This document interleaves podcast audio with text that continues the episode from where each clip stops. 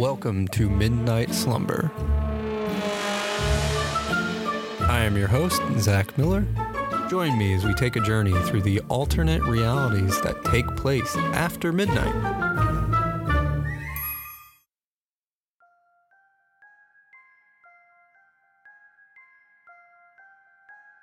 This week, our adventurer meets a strange man with an even stranger story. Enjoy the story Ghostly Interview.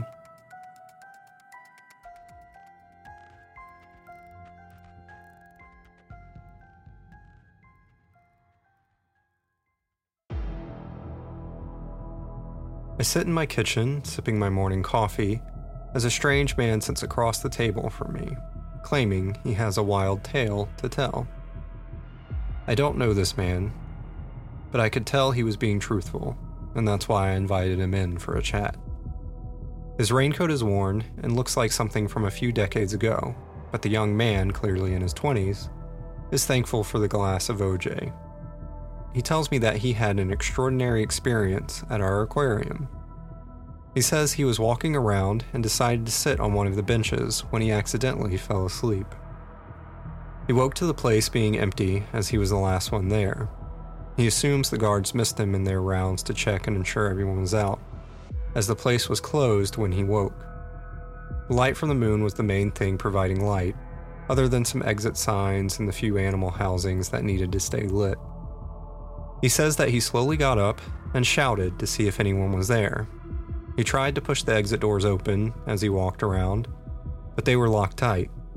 Even the emergency exit doors would not budge. Knowing he was locked in till morning, he chose to walk around and take a second pass at all the exhibits. Walking down some of the narrow passageways was quite a show, as many of the animals were in a calmer state, which gave him a chance to admire them even more. He tells me that the jellyfish were even more spectacular under the glowing lights now that everything else was so dark. He said he traveled through most of the exhibits without seeing or hearing anyone else. It wasn't until he made his way into the shallow petting area where they have starfish and some coral that he heard footsteps. Frozen with fear and self doubt, he stayed silent to ensure he wasn't hearing things.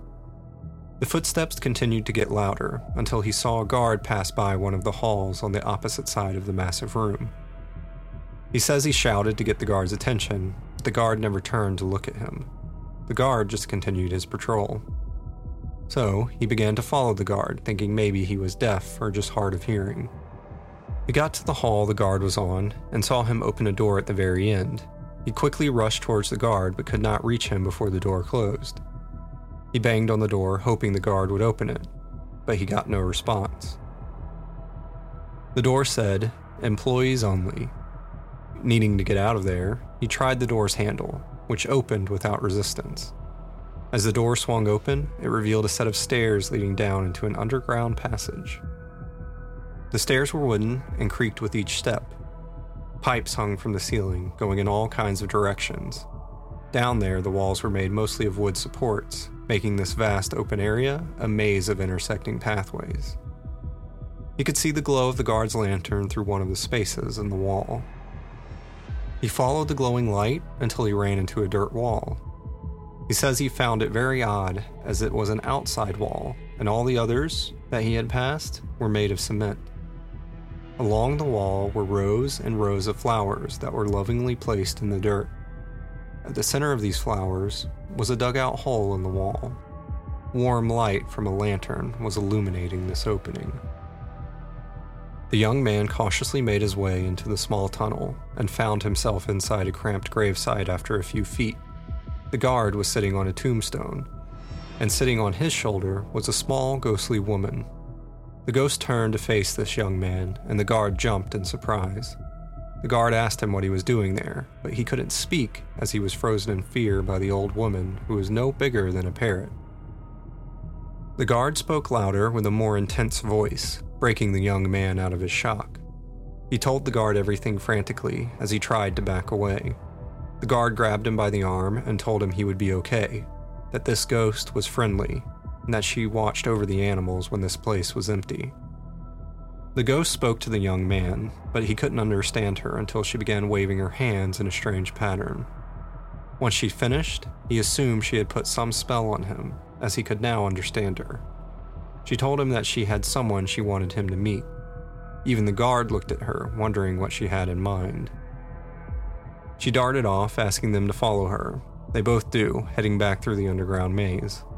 The man found himself back on the main floor in the cafeteria. They approached a glass display with all kinds of fossils, parts of old ships, and lighthouses. The ghostly woman tapped on the glass right in front of the helm, otherwise known as a ship's steering wheel. As she does this, another ghostly figure emerges. This time, it was a ship's captain. He greeted the lady in front of him as a friend. And then, as he saw the young man, he glared in his direction and asked who he was. She told the sailor that he was his way out of here. The man was confused about what was happening when the dead sailor told him how he wanted to be at sea. The sailor asked to be taken to the ocean, and before the man could say anything, the guard was unlocking the glass panel and handing him the helm. The sailor said he was bound to this wheel. Before he knew it, he was outside the building and on his way to the nearby beach. He told me he placed it in the sand by the pier where the sailor wanted to be. Once the first wave hit the helm, the sailor faded away. He can tell I'm a little skeptical of his story, so he asks if I want to join him so he can show me it's all true. I reluctantly agree, but get up from the table and head outside with him. We are not far from the beach, so it only takes a minute or two to get to the pier he is talking about. And to credit his story, the helm sat where he said it was. However, the most astonishing thing about all this is that when the sun began to rise and land on our faces, the man thanked me for listening and believing him as he slowly faded away.